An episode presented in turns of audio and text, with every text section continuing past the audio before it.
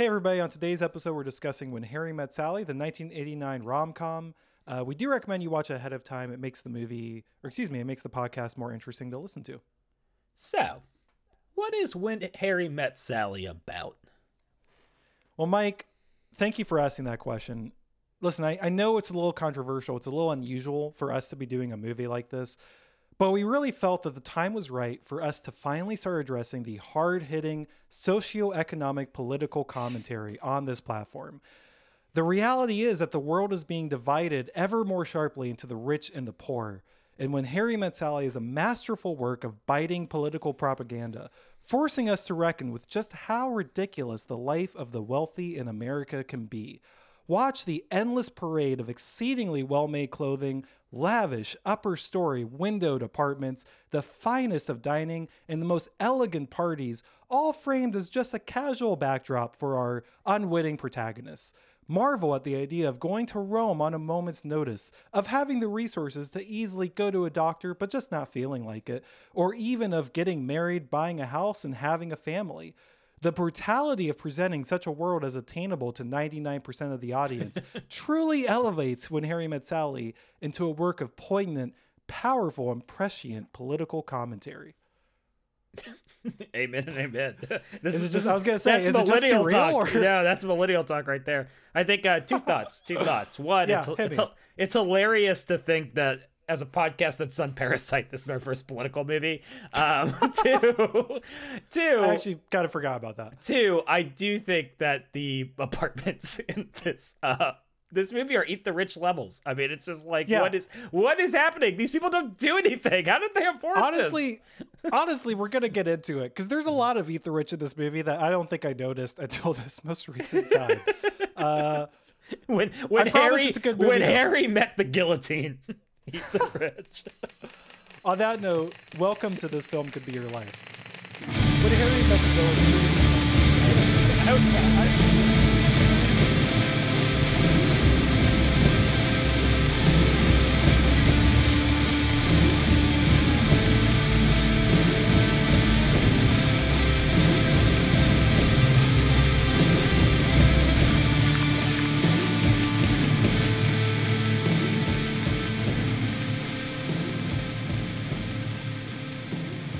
Hey, everybody, welcome once again to This Film Could Be Your Life, a movie podcast where two friends take the movies that they love way too seriously. I'm Jonathan Devine, joined as always by Mike Overstreet.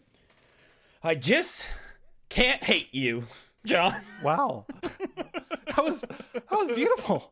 I didn't think we were going there so fast. Oh, I love we are it. obviously talking about the truly the iconoclastic, I think, rom com the uh, 1989 Amer- American. So Wikipedia does say romantic comedy drama film. Nah, nah. Uh, but we're just gonna say that's wrong, right? This yep, is just a rom com. That's wrong. It gets pretty. It gets pretty dramatic at moments, but sure. The prototypical rom com, written by Nora Ephron, legendary uh, screenwriter and eventually director, but at this time she was only writing. Directed by Rob Reiner, it stars Billy Crystal and Meg Ryan and follows the title characters from the time they meet in Chicago and share a drive to New York through 12 years of chance encounters in New York City. I'm going to say essentially invented the modern rom com, yeah, right? Like, obviously, a, no, these kinds yeah, of movies yeah. existed, but so many uh, tropes, so many styles, so many aesthetic points, uh, so many story beats of this movie literally codified where this entire genre was going to go it literally popularized ideas that are now household concepts like high maintenance and transitional people. Yeah. Um, I actually have a quote. The AV Club said in 2019, you can find traces of when Harry met Sally's DNA in virtually every romantic comedy that's been made since. Yep. Which I think is totally accurate. Yep. Um, but I would also say that this is a case where there's something so refreshing about seeing all of the all of these tropes in a culture where they weren't tropes yet, right? In a yeah. movie where they were kind of fresh and exciting and new. And I think the movie still holds up, even though we're going to talk about a lot of things that maybe haven't aged super well. But the basic premise of the movie to me, this is so charming and so fun and so whimsical, I guess, you know, especially relationally. It's just a it's a breath of fresh air movie. It's yep. one of the most delightful movies you can put on. I feel a lot like when we talked about Princess Bride, right? Yeah, floating on a um, cloud. Yeah. Also Rob Reiner, also kind of late 80s. I think that's the other connection, but but yeah, just easy, very easy, very fluffy to watch in a sense. Absolutely. Um, we start by talking about our history with the movie. Mike, general impressions slash, you know, when did you first see this movie? Do you think?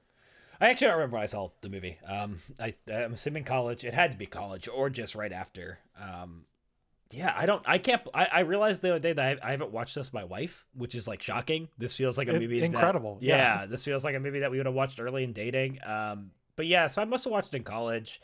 I would assume when I was part of the film school, uh, or the not film school, but when I was helping run the theater at the school. I'm sure we played this mm-hmm. at least once or something.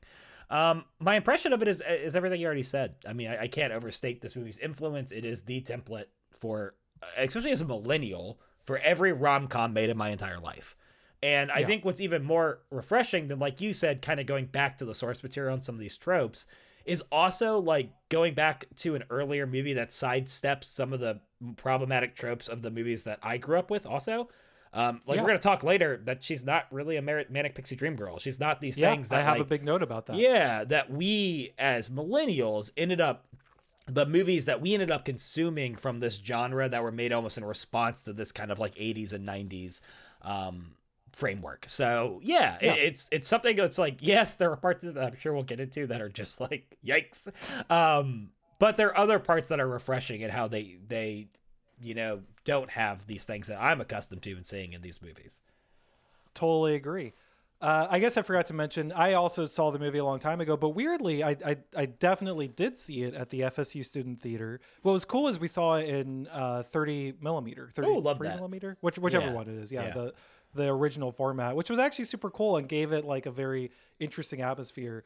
That was also really cool though because seeing it in an audience of young people was a really really good window into like exactly how everything has aged. Yeah, which we're gonna sure. get into later. Just that there were certain things that people laughed at that definitely were meant to be funny. there was a lot of things that were meant to be funny that people didn't laugh at. But I, I think overall, in, in you know, in a sense, we're already getting into the discussion uh, or a, a talking point that I think is going to come up over and over again. I would say that the majority of the movie aged pretty well, actually, and and still lands, I, I think, very well. And even in that audience, by the time you're 30 or 40 minutes in, I think everyone was basically there and, yeah. and basically really invested in it. I would um, I would go as far to say that on this rewatch, I was well, once I got past the opening 15 minutes, I was shocked by how yeah, much of it. I was shocked by how much of it did age well. You know, I was yeah. I was expecting to have a Temple of Doom level of like, uh, you know, but um, and there is plenty of sexism and stuff like that. But we'll get to that later. Mostly, I was we'll I was I was shocked at how much that that floatiness and that that quirkiness and that that charm kind of overwhelmed and took control. Yeah. Um, I mean, honestly, we can start talking about the movie uh, Please. We, the way we talk about it, we divide the podcast in a few different sections. We'll start by talking about why this movie works, get into, get into what maybe holds it back. Uh, we'll have some stray thoughts later, and then finally a sort of dialogue trying to dive a little bit deeper into the movie. Uh, you know, there's a lot of things to talk about for why this movie works, but I actually want to keep the thread going from where we just were and keep talking about the characters because. Mm-hmm the very first thing I wrote was just characters, characters, characters. There's basically four named like real characters in this movie, and I'm I absolutely am in love with all of them. I yeah. think they're they're so well rendered, and if nothing else, because uh, we're you know we'll we'll get into each of them individually and everything like that. But as a general thing, I just want to call back to what you said a second ago. This movie does such a good job of of avoiding tropes, even though it defines a lot of tropes, right? It, it all of these characters, I think, in my opinion, feel relatively real and mm-hmm. breathed in, and and have nuance to them, and and you are missing a lot of those like you know manic pixie dream girl or uh, you know what I what I kind of wrote down too is like here a lot of guys in rom coms eventually become like people who you know what's the cliche like aren't self starters literally yeah. have no no redeeming qualities whatsoever and this person is somehow supposed to fall in love with them because they're like vaguely charming and that doesn't describe harry harry has a lot of issues we're going to get into but again he eschews a lot of like the problems that became associated with the genre which i think is super a super fascinating thing about seeing the movie now um but yeah let's start with harry and sally let's start with the, the, the title characters uh, I have a lot to say on them individually. I just want to say, taken together, First of all, you cannot overstate the chemistry of these oh, two actors. Yeah. Beautiful. Uh, the scene where they are singing all of their hang, hangout scenes are just incredible. Feel real. Uh, I would have shout out in. the the the karaoke and the sharper image, which there's uh-huh. going to be a lot of dated things to call back Jeez. to, but that was even like before our time. Like, geez. I was gonna say, I feel like I barely remember that yeah. from like going to malls in the '90s.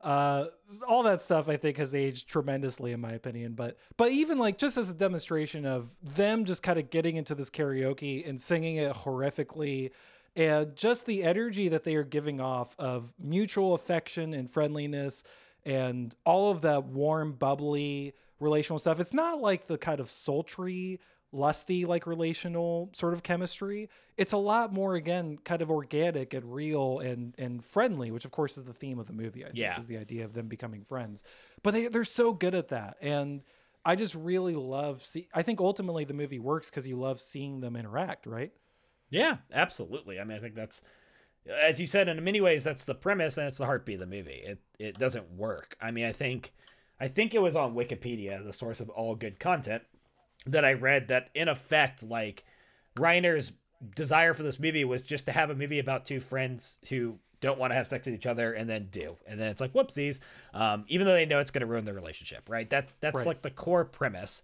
And and it feels that way. It feels like they nailed the first part of that um, where it's just yeah. like these are people who i genuinely believe are friends and and going back to even what you said about the genre and how they fit into that i think there's like one of the, the, the most successful parts of this movie is what you were just talking about in the sense that like what is keeping these people apart is not like fate it's not an obstacle it's not like a, a bad guy or a bad girl or yeah. someone like someone to be disposed of for them to be together it's nothing but their own like defense mechanisms and character defects yeah. like that's the only reason they're not together and what's so fun about watching these largely equal characters, largely equally flawed characters, largely equal in bringing good, bad, and ugly into this relationship characters interact is that you just kind of like absorb all of that. You absorb their chemistry and like why they are perfect for each other, both as friends or potentially something else. And you also absorb just by watching them interact why they're not together yet. Like what what yeah. barriers are keeping them from having a real intimate open, clear relationship or line of communication about what they want from each other. Um, and that's amazing. That that goes down to acting, but more than that, I think it goes down to writing, and that's one of the yeah. the, the strength, the biggest strengths in the movie for sure. Absolutely.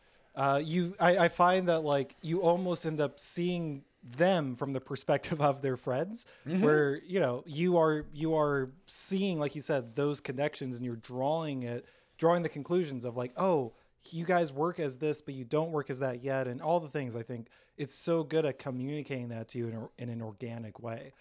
Um, you brought up the writing, but I, I, think we maybe want to put a pin in that just to yeah, get through sure. the characters please, real quick, if that's please. okay. Yeah. Uh, let's talk about Harry a little bit. Yeah. Okay. Um, so we're gonna. I, I think I'm just gonna speak for both of us that that we're gonna have some negative things to say about the character of Harry later, but there is one very extremely important thing I want to get out of the way early, and it, I, I can even pose it as a question because I'm willing to be disagreed with on this, but in my opinion, the movie wants us to dislike Harry at the beginning of the movie. Yeah. Because in the first 20 minutes, he's he's insufferable yeah. to an astonishing degree. Yeah. Um, what I also will say, and this is stepping on the toes of what doesn't work, I don't think the movie wants us to hate him as much as we do in 2023. Because yeah.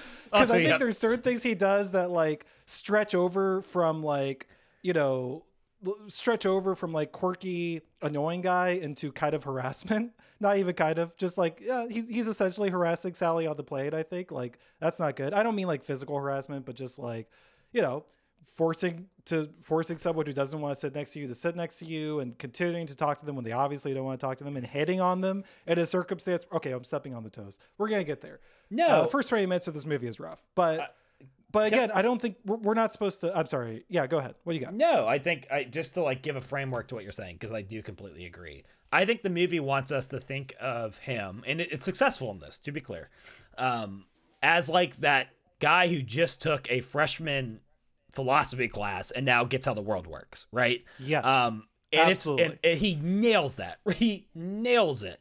What it is not expecting us to think is that he's a sexist chauvinist pig, which is what I feel today watching this movie. Um, so like that's the difference, right? It's it's. I, I, think... I, wrote down if this was made today, would Harry just be an incel? Question mark. like like like really? Like that's kind of yeah. the that's kind of the vibes he's bringing at the beginning of the movie. Yes, absolutely. So so yeah, I do think that and, and you can praise both. You can be like, it's it is amazingly successful as a character study of like what it actually sounds like to sit in a car with us when we were 18. Like it sounds yeah. miserable. Yeah, it's brutal, um, but it's true. It's just the topic that he's talking about and his ideas on said topic uh, don't hold up today. And that's like where that yeah. extra layer of distaste seems to come in in hindsight. Totally agree. Outside of that though, like so so, you know, bearing in mind that I think the movie's the movie makes the case that he is wrong and that he has to change. He has to go on the journey of growth to the end of it, understanding that his first premise of men and women can't be just friends is wrong, right? I think that's the point is that he gets to the place of accepting that truth. Outside of those things, I actually find Billy, uh, I find him really charming in this movie, Billy Crystal Harry. I think that um, what I wrote is some of his more quote unquote stand uppy moments. I don't necessarily think have aged incredibly just because humor sensibilities about sure. like what we yeah. find funny, I think have have kind just of changes, changed. man. Yeah. Um, but his general two things. His general quippiness is hysterical. Yeah. And I think what he's really locked in with another actor going back and forth, yeah. there's some absolutely incredible moments. And then I think as a companion to that, what I maybe didn't expect, certainly the first time I saw this movie, and always kind of surprised me a little bit, he really brings across the more dramatic pathos moments mm-hmm. really, really, really well, I think. Um, I want to call out two scenes. I think the first scene demonstrates both of those elements of his character, which I think is great. When he goes from, it's a great scene in general. When he goes from freaking out after seeing his ex, it's the wagon wheel scene. The wagon yes, wheel. Yes, yes. So First, he loses his mind and freaks out because he's just seen his ex and doesn't know how to emotionally process it, which is actually hysterical. And we'll probably cut in a little bit of that audio here, Mike. Right now, everything is great. Everyone is happy, everyone is in love, and that's wonderful. But you gotta know that sooner or later, you're gonna be screaming at each other about who's gonna get this dish. This $8 dish will cost you $1,000 in phone calls to the legal firm of That's Mine, This Is Yours. Harry. Please. Jess, Marie, do me a favor for your own good put your name in your books right now before they get mixed up and you don't know whose is whose. Because someday, believe it or not, you'll go 15 rounds over who's going to get this coffee table. This stupid wagon wheel Roy Rogers garage sale coffee table. So that's that's hysterical, I think. Going from that, then going outside and freaking out against Sally, but then apologizing to her and having mm-hmm. that kind of beautiful moment with her. I think that 5 minutes demonstrates that comedic side and that drama side really well. And he lands all of that. And and the charisma between all of the characters is there for all of that. Um I, I have more I could say about i have been talking a little bit. What do you have anything on anything else on Harry or that scene specifically? No, I mean, yeah, I mean that scene's hilarious. I mean, yeah, I absolutely, it's great. Adore it. Also, I mean, it's just like Bruno Kirby as Jesse is great in that. Also, everyone's great in that. Carrie Fisher, who we'll talk about later, at the last, yes. like with that last line of like, "Oh, I love you, but I would never take that table or whatever." it's just like great. It's a great scene. Anyway, um, yeah, I I, I really like, um, I think Billy Crystal is the only character in this movie that at times doesn't feel fully real, and it's because of that stand-up quality you just talked about. Yeah, there are moments where I'm like, no one talks like this, right? Um, yeah, but for the most part, I think he walks that knife's edge really well, in which I'm both like stunned that anyone could deliver dialogue so quickly, and also like deeply aware that I have been or I know people like this person in real life in a really like grounded way. That darkly yeah. funny, overly existential, lonely, pessimistic, nihilistic person who is just like like you said, both trying to be better but also cannot seem to identify or get past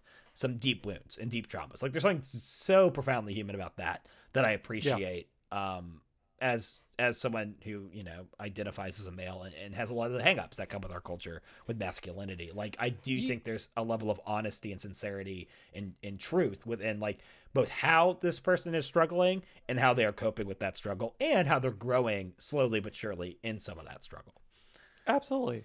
You know, we've been joking about like like if he would be an, an incel today or whatever, but I actually do think there's a there's a lot of prescience in the movie because oh, yeah. a lot of the a lot of his own personality uh things compl- you know problems like that for lack of a better word i think only get worse when you factor in the social isolation that the internet's going to have on on young people 20 years after this movie so if anything it, it feels like that that person maybe even feels more real nowadays you know that aspect Yeah. of that person i should say Sure. i think we all are familiar with and it's also maybe why some of those defense mechanisms go up a lot quicker like as soon as he says something about like i'm a you know i'm a what was he say not i'm a uh, uh, pessimist but something to that effect he introduces himself in that way Yeah, yeah. um, in a way that I think might have been just kind of quirky in 1989 and is now like, oh, are you going to be one of those people? Yeah, you're on the, the 2023? terror list. Yeah, yeah, yeah. You're a little bit nervous about that. Um, yeah, I totally agree though. I think I, I ultimately, I, I still enjoy the character. I have to shout out one other scene that I, I could, I could put the scene in a lot of cases of why this movie is great. It's one of my favorite ones. And it speaks to the fact that that first 20 minutes honestly like when i watch the movie i almost could like take scissors to that first Yeah. 20 minutes Yeah, right yeah. like you Yep. can start the movie when sally is having that meal with her friends and we're kind of to the point where they're about to meet for real Mm-hmm. and actually start being friends uh, but i it, a it is important to the story and b i actually think it's important the the character journey of harry is very important and the scene at the football game, which is a really good scene actually, Oh, it's where he's telling his friend the divorce story. First of Ah. all, is absolutely hysterical Mr. Zero. because they have to keep Sorry, go ahead. Go ahead. and, and well, and, and just the fact that they keep having the to wave, stop yeah. the story to do the wave every single time that happens is I is absolutely unreal. So I, I genuinely laugh. Yeah.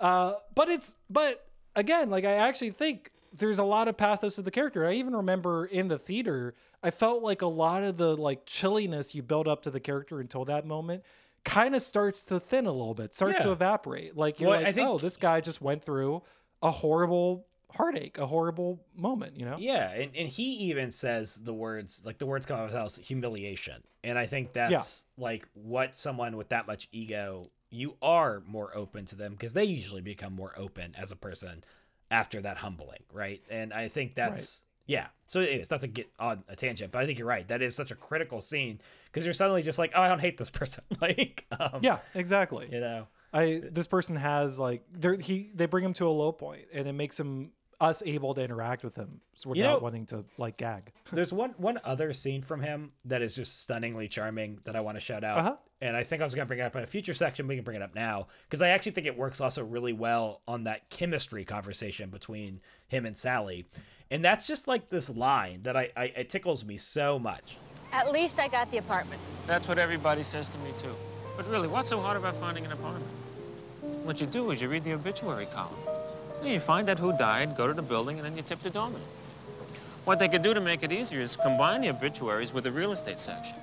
See, then you have Mr. Klein died today, leaving a wife, two children, and a spacious three-bedroom apartment with a wood-burning fireplace. And I just I love it because like one, it's funny. It's like just go read the obituaries. That's that's funny. Um, Yeah. But two, like the way that that conversation progresses, how it starts as like a seed Mm. where he makes a bit and then she plays off of it, and then eventually gets to the point of like, well, every obituary should just have like what kind of apartment they live in.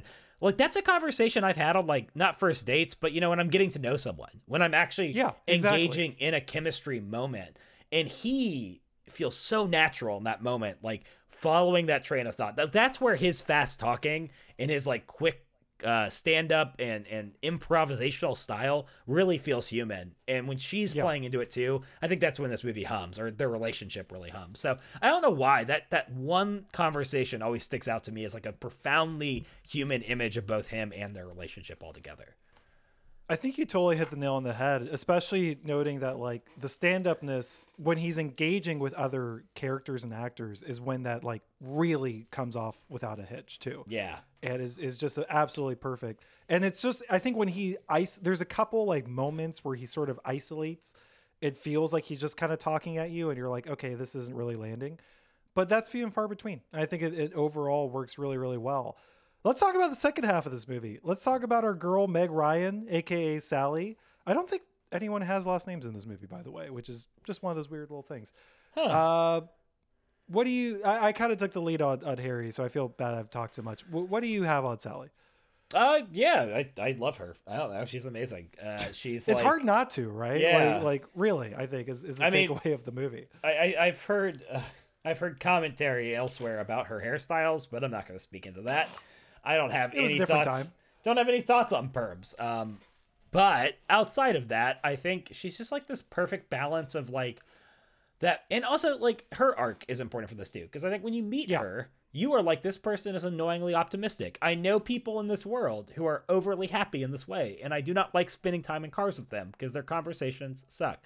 Um, but by the time you come back to her later, and she still got that joy, she still has that like. I don't want to use bubbliness because I think that's a sexist term that's over, often overly applied to women, but Sure. there is a, a light to her and a lightness to Yeah. her and a happiness to her and a positivity to her uh, mixed with a humor and an openness and a magnetism that is just delightful and it, it Yeah. creates a, a character again that is just like we keep saying the word charm but in a weird way that i think is like really cool about this movie i would actually take charm and add the word charisma for her character and I think Sure. she is the most charismatic in a lot of ways, like a magnetic character in this movie.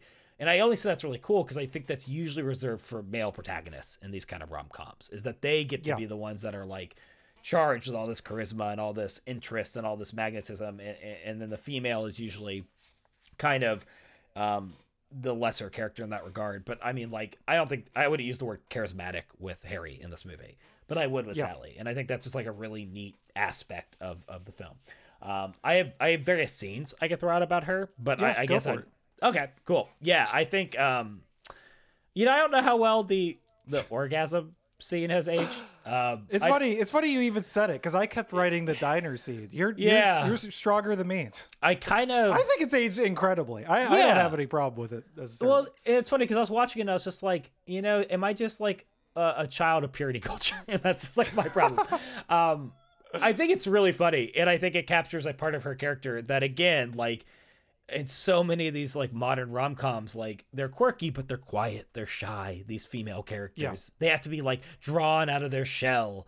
Um, I always think of uh, that parody movie, and I cannot remember the name of it, but where he's trying to pick a girl he has to take the prom. It's uh, Chris Evans actually, and then like obviously there's like very attractive girl, but she has like pigtail and paint on her overalls. He's like, oh no, not her. She's impossible. she has glasses and pigtail and like. Um, and she's a nerd, and like that's how they like frame these characters. I love that she's not like that. She's the kind of girl in Yeah. this movie who would like fake an orgasm loudly at a restaurant, and that's hilarious. I think though, like the scene that I I most love about her is by far uh, when she is having her existential crisis. All right, you got to cut in the "I'm gonna be What 40." the, we have to cut it. Yeah, the forty. When- the forty line yeah. is unbelievable. I'm difficult. You're challenging, I'm too structured. I'm completely closed off. but in a good way. No, no, no. I drove him away. And I'm gonna be 40 When? someday. In eight years. But it's there. It's just sitting there like this big dead end. Uh, yeah, I uh, I've never related to another character more in my entire life. Like that's In eight years, she says through tears. I understand it. You're right. Yeah. We're there. I'm thirty. I'm gonna be 32. I get 40 it. when eventually. it's great. It's incredible. so I it's love incredible. her. Yeah, I love her. She's amazing. I totally agree. I want to just before we leave the diner scene, I just want to also mention part of why it works, and it is funny. I think seeing it like like like just having to like bludgeon through the the being raised a purity culture thing. Yeah. Uh, it is though. What I will say is like what still shocks me about the scene is just how much they go for it. Oh, and I think that's why it works ultimately. Is that when it starts, you think like, well, clearly this isn't going to go like that far, right? And it goes pretty. It goes pretty far. it goes farther. It's a lot. It goes It's goes- farther. and that's exactly what we're saying is that it's so that's something that's a remarkable thing for that character to do and that's not very importantly that is you're right not something that the a lot more modern versions of the rom com character would be comfortable doing, right? Yeah, something yeah. that that extreme, which is super fun. I yeah, I guess uh, not to not to repeat the point. I I, I agree. She's she's so effortlessly charming can I, in this movie. Can she's, I jump? yeah. Can I jump in real quick? And this Go is for it. just John. This may be just a, a wild thought, but I just had like this epiphany in terms Yeah, of what you just said, which is that in modern rom coms, usually the charm of the male character is hidden beneath a layer of like popularity or damage. And like hmm. the female yeah. character has to fix them, draw it out, yada, yada, yada, or grow them up. And so often, on the flip side of that, the, the charm and the personality of the female character is hidden behind a level of hiding, of being hidden. Yeah. Like they are a, a diamond in the rough that just no one else has identified. And when someone gives them enough attention, they blossom into this person that they they were destined to be. I Yeah, love that this movie is like she is who she is, regardless of whether he's giving her attention or not. And this is just her character. This is just her personality. It shines through.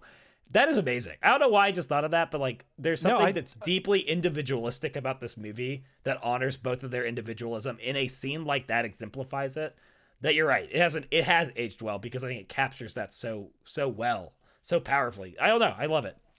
I totally agree. I think it's funny because like I also didn't anticipate this coming up so much, but it's really telling like despite this being the prototypical rom-com, it's actually amazing how much stuff it gets right that then they would eventually get super wrong, right? Yeah, yeah. And I think the characterization is the biggest part of it. What what the sudden Syro, which I think is kind of what you're saying, you know, she's empowered, she's quirky, which is very archetypical female lead in rom-coms, but she's not aloof and she's not misleading and she's Yeah. not like like all of those characteristics that they put in basically what I call like sitcom plots like they put in those little things so that they can have the like misunderstanding about something but she's kind of just a breath of fresh air as far as that goes she's basically exactly what you see in a way that I think these movies don't give the female characters that kind of personality a, lot, which is so refreshing. I did write, I sort of wish she had a little bit more of an arc just because Yeah, I, I, I broadly agree that the movie treats them very evenly.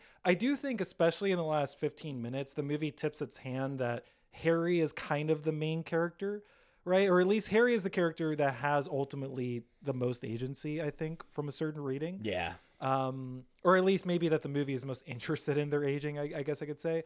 I'm using a lot of like really qualified language because it's not that overt, and it may not even be that bad. But there is a sense, I think, at the very end where it's like uh, the movie is a little bit more interested in Harry's perspective. Um, and it, and I do want her to go on a little bit more of an arc. But again, all of that being said, I, I broadly absolutely agree with you. Uh, I actually wrote down if I if I had to pull my best scene, I wrote the diner would be the obvious choice. This is a very un, out of left field pick, but I, I want to say Jess and Marie's wedding Oh yeah. when she puts when she puts Harry in his place, and, and again talking about scenes that like you want to see in, in more of movies like this, when she says to him, What are you saying? You took pity on me? No, I was. Fuck you!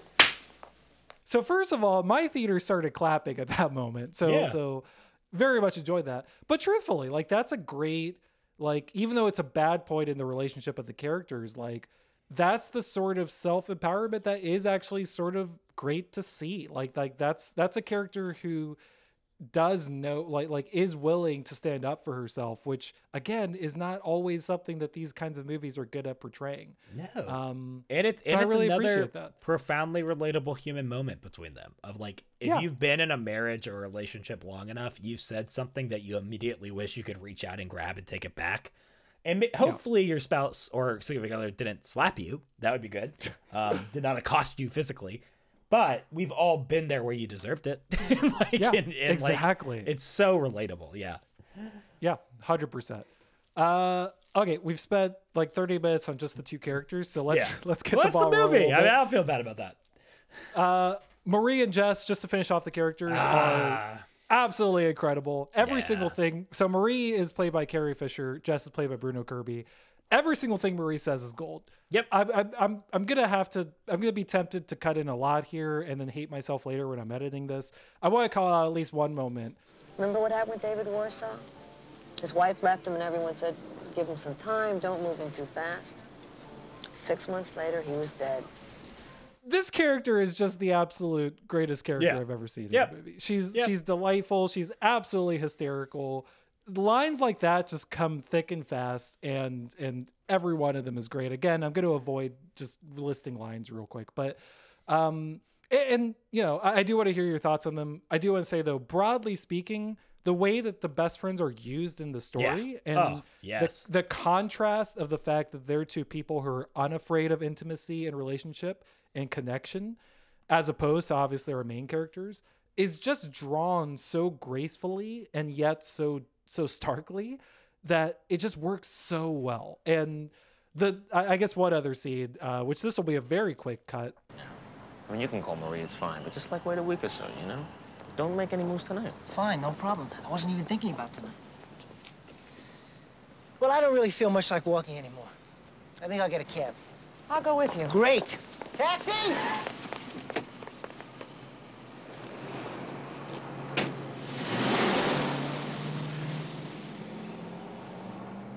So the fact that they do that, that they make that move so quickly, which obviously is played for laughs and is absolutely hysterical, but again, like there's a story beat behind the laugh, right? Like yeah. the fact that as opposed to our two main characters who literally are left standing there alone together, uh, are unable to cross that bridge because of all their own hangups and and the contrast of their friends who are able to just say yes this is right and i'm not going to second guess it is so beautiful it is so lovely and and you just love every moment you have with them so sorry i said a lot about them marie and jess do you have anything uh, yeah. I mean, like, like, yeah, yeah. I have many, many things to say that I'll try to keep short. Um, in terms of not also quoting the entire movie, you can't bring up Marie and Carrie Fisher's performance without the liturgy about the husband that she's with. Like that liturgy is, it's always funny. Like, and it's also like sincere, and it also feels real, and it also like you know, feels like a conversation that friends would have. But like just the repeated, like he's not gonna leave leave her. Oh, I know, you're right. Like there's just something but again, really funny and, and, about it. And again, like we've said it a couple times, but the movie even double dips there a little bit. That it's always played for last, but the very last time before she meets Jess, when she's talking to to Sally, and like they have a real moment of looking at each other, like he's not going to leave her, is he? And Sally's yeah. like, no, he's not. And you're like, you know, it's played for last, but that feels real. Absolutely. I've had relational things where my friends could look at me and say like, "This isn't going to happen," and at some point you need to understand that. Yeah, is like a powerful moment. So yeah. it, can double dip in that way, which is very authentic. Yep, yep, and and it's also very, uh, man, it's weird. It's like the way that it brings attention to it is non-judgmental. Like that she is yeah. in this like complicated relationship with a married man. Like so many other movies, there'd be a come comeuppance, or there'd be a little bit more like moralizing around that and it's refreshing in terms of just depicting what friendship actually looks like that it doesn't do that um, yeah. in which you are sometimes like, your friend is doing some wild stuff and you're stupid like, and you're like yeah. every like you're an idiot and I've told you an idiot a thousand times and you keep bringing this up but I love you so I'm gonna just uh, I'm just gonna let you talk about it when you get to the conclusion that we all already know I'm gonna go yep that's right that's yeah and, you know? I'm gonna still accept you and love you but yeah. also I've been telling you I've been telling yeah. you that for years absolutely uh, Absolutely. It's a very real character. Anything yeah. on Bruno Kirby, Jess? He's fun. He doesn't have. Yeah. He's not as. He doesn't jump off the screen in the same way. No, I, I That's think a that, great like male bonding between them. It is. Think, you know.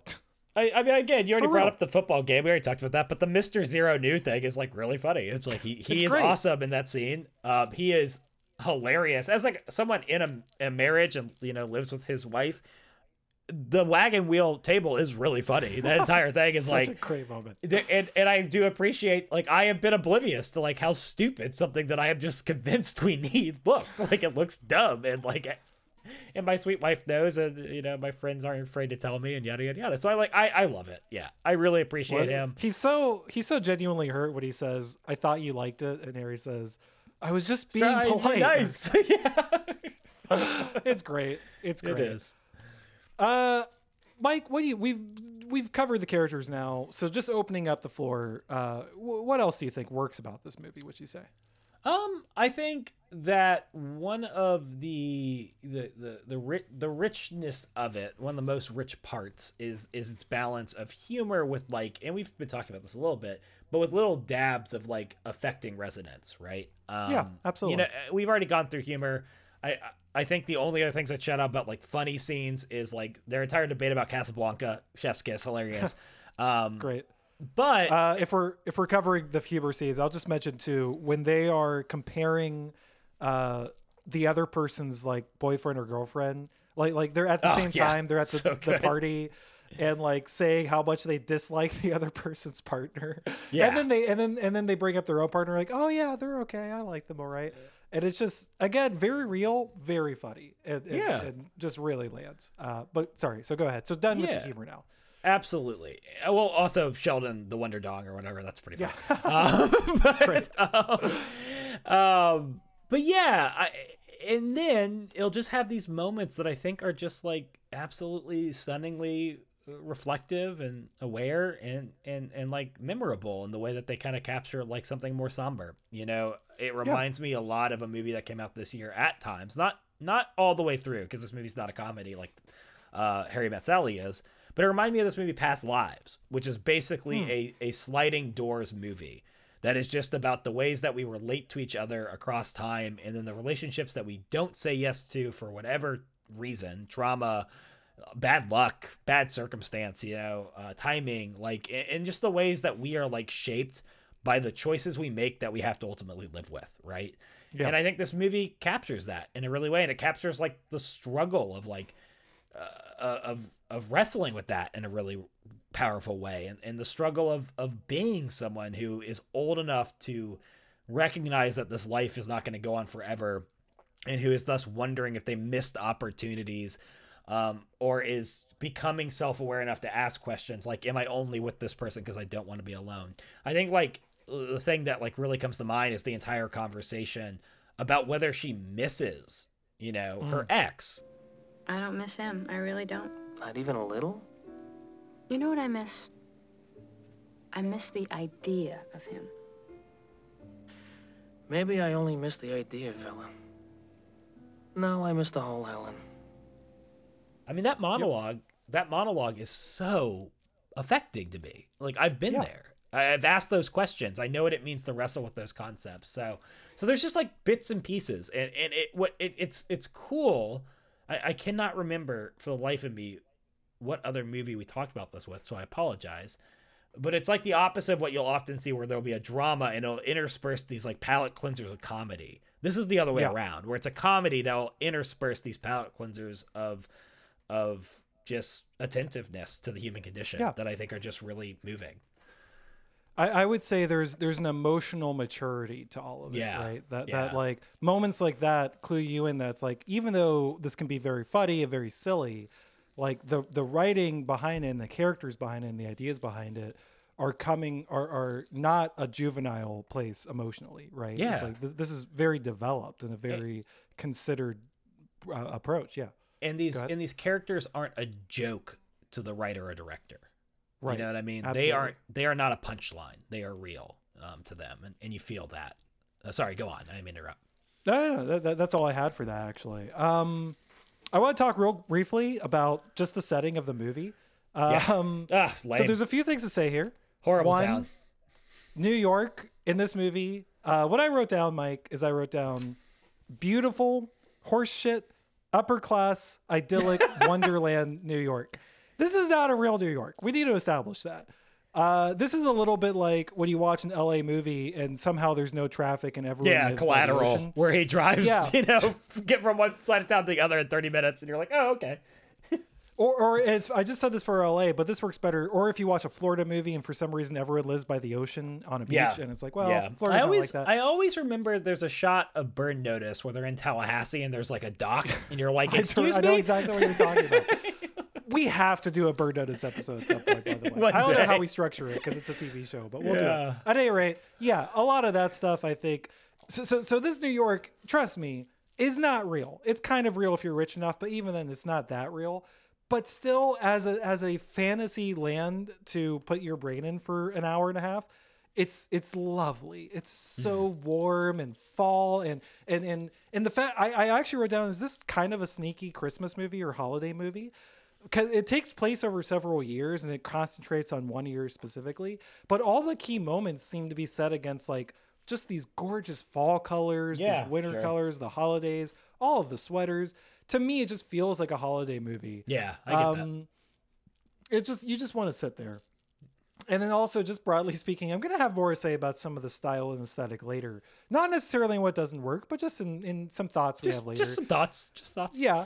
But what I will say is the styling is peak kind of late 80s. uh, I don't know if it's quite yuppie, but it, it's approaching that. Mm. As a 90s kid, that's something that like I think I actually have a tremendous amount of nostalgia and affection for. Interesting. So I'm not going to say it's good. Yeah. But there's a part of me that's like, yeah, like like seeing their houses with all of the freaking like random accoutrement everywhere and just seeing all of that, I think to me, there's something almost warm about it. You know, like like early '90s kind of, late '80s, early '90s stuff. Uh, kind of takes me back. So Yeah, I sure. appreciate that. Love that. Uh, what else do you have? Um, man, pacing, pacing, pacing. Chris ninety. We say it all the time, but like, so how? You know, I said an hour and a half a second ago, but how long is this movie actually? It is an hour and thirty five with credits. It is Uh, What are we doing? perfect. What are we doing these days? This- Perfect. it's beautiful. see, you're in, you're out. see these Garbo. I mean, they're not garbage. I actually like a lot of these movies, but dude, like, you know, knocked up and stuff. it's- It's, like two yeah. hours long. It's like, what are we doing, guys? Like, I don't need to sit with this loser for two and a half hours. like, come on. And like, crucially, it's an hour and a half, but you don't feel like shorted at any. No, like you, it's so you go on a huge journey. You spend a lot of time with the characters. It uses its time so well, right? Well, it's it's so interesting because like we haven't talked about Rob Reiner, and I think there's a reason for that. Um, yeah, because I, like I- I, I think he's underrated at a certain point. No, no, no, but- no, no. Yeah, let me let me finish the thought. I think he's Yeah, yeah, a, sorry, he's a wildly competent director. Yes, No highs, Yeah. no lows. His movies just work, and he does Yeah. what they need to do for each one. Few Good Men, Princess Bride, Stand by Me, This is Spinal Tap, Misery. You're not gonna watch those movies and be like the direction. It's not like Martin Scorsese doing this wild shit, you know. Mm-hmm. Um, but he is so good at pacing. He is so good at leanness, at keeping only what is needed for the movie to move and make sense and hit the emotional beats and get the laughs. He is just like a clockmaker with this stuff. And he's not going to get the praise that he deserves because he does have a strange career and he doesn't do the kind of extravagant work behind the camera. But his consistency and his core competence is truly stunning and it is Yeah. truly something to be ce- celebrated and this is like a perfect example of that this movie is lean this movie has no fat this movie is just what it needs to be and that is awesome yeah. I think to to your point, I think he is very script dependent. yeah So for this, oh, like, amen yeah for this like 10 years that he was getting just the great like he was i don't know if he just started choosing worse scripts or what happened but for this 10 years that he was choosing the absolute greatest scripts you've ever read it was just banger after banger and it was it was amazing and we were it, wa- it was it, it's a really good if nothing else the taste of picking those things and the ability to stay out of the way of the script you know yep I think is is so so important. Um, which I can also use real quick as just a launching point to say the script is unbelievable. Uh, Yep. You know, maybe maybe maybe one of the best scripts ever written. Did this win anything? I forgot to check all the all the important has stuff. nora ephron won an oscar at all I believe she's been nominated. So now we're just gonna have to take a take a take a break while I do a little bit of reconnaissance real quick. Uh, so yeah, I think there's a lot. So she never won an Oscar. She was nominated for this movie for when uh, for Sleepless in Seattle and for Silkwood. This movie did win Best Original Screenplay at the BAFTAs, which is cool. that's good yeah Um, it's also worth mentioning, just in terms of her, her filmography, she went on to eventually direct, uh, and of course directed uh, "You've Got Mail," "Julie and Julia." I didn't Bewitch. This is a great catalog. Um, we have to confess, Mike and I, in the process of looking this up earlier, had hadn't realized that she had passed away ten years ago. Truly a tremendous loss. Like I think, especially when she's got into the directing side of things, her writing style, like we've already said it a couple times, but there's such a humanity to all of these characters, right? And there's such a realness and a lived inness to this world and, and to how these people relationally interact with each other. Um, I think it's just it's it's so good. It, it's Yeah. so incredible.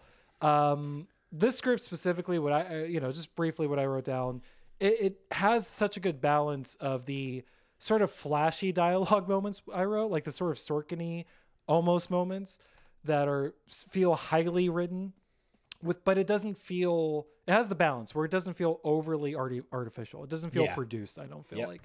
Um it has moments that feel extemporaneous, like when they're when they're talking about their oldest sexual fantasy. Well, basically, it's the same one I've been having since I was 12. What happens? No, it's it's too embarrassing. Don't tell me. Okay, there's this guy. What's he look like? I don't know. He's just kind of faceless. Faceless guy. Okay. Then what? He rips off my clothes. Then what happens? That's it. That's it? A faceless guy rips off your clothes, and that's the sex fantasy you've been having since you were 12. Exactly the same. Well, sometimes I varied it a little.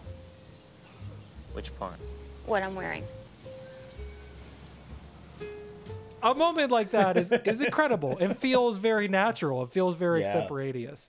Yeah. Um, but then you have, you know, you have the four way phone call, which again is a very flashy yeah. ridden moment, but it works perfectly. You have, and it's crazy we haven't mentioned it yet, but you have the entire final speech. And that is just an extraordinary romantic moment. Like that Yep. is the that's literally like a marquee. We will remember that in filmmaking forever Yep. because everyone's heart leaps when they hear that Yep. that whole that whole thing. As so I you have wrote- that stuff. As I wrote in my notes, the final five minutes of this movie rips. All caps, Yeah. italicized, underlined. Yep.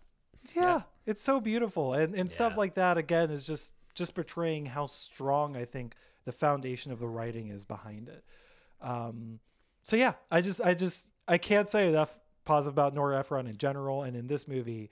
Uh, I think it's just really something special. It's no wonder that this movie codified so much about this genre. Yeah. Like it'd be impossible not to watch this movie and, and you know want to like make more things that are like this. You want to Yeah. live in that world still. Yeah. Um, anything else, Mike, on the writing, or even just anything else for this movie on why why it works? Um, I I think I probably get less positive run out of this than a lot of other people I've heard talk about this movie, but I do I do like it. I do think it works. Let me put it that way. I think the interviews are cool. Um, Yeah, I, I I like I- like it a lot as the cold open. Um, it's brilliant as the cold open. I yeah, would say. I think there are probably too many of them, but that's whatever. Sure. Uh, that feels like a that. nitpick. It feels minor. Um, some of them are weird, but that's humanity. So I think I accept that too. Um, so yeah, that's the last note I really had was just to shout out the interviews. I think. Um, I'm gonna have they- a little bit more about to say about them later too. Again, just in stray thoughts. Nothing. I don't think there's anything yeah. too bad about them. There are some things you're right that have aged super weird. The the one guy that was clearly it's an arranged marriage and it does does a great job of like giving you so so in feminist theory there's something called the the, the male gaze right? Uh, which you know Mike but just you know just for anyone who doesn't. Yeah.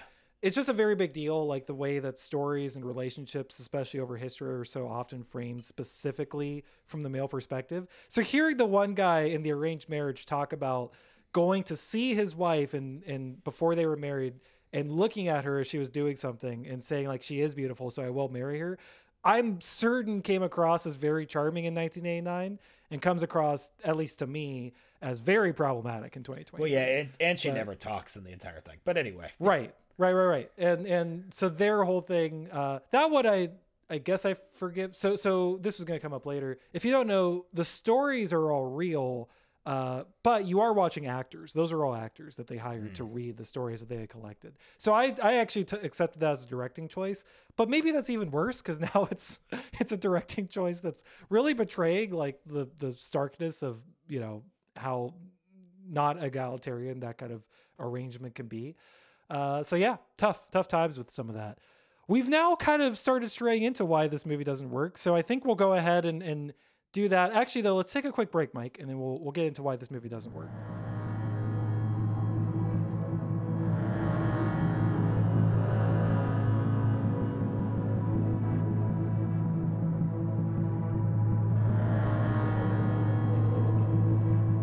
Welcome back, everyone. So, getting into what we've already we've already been, like really right there in this ballpark. So let's just do it.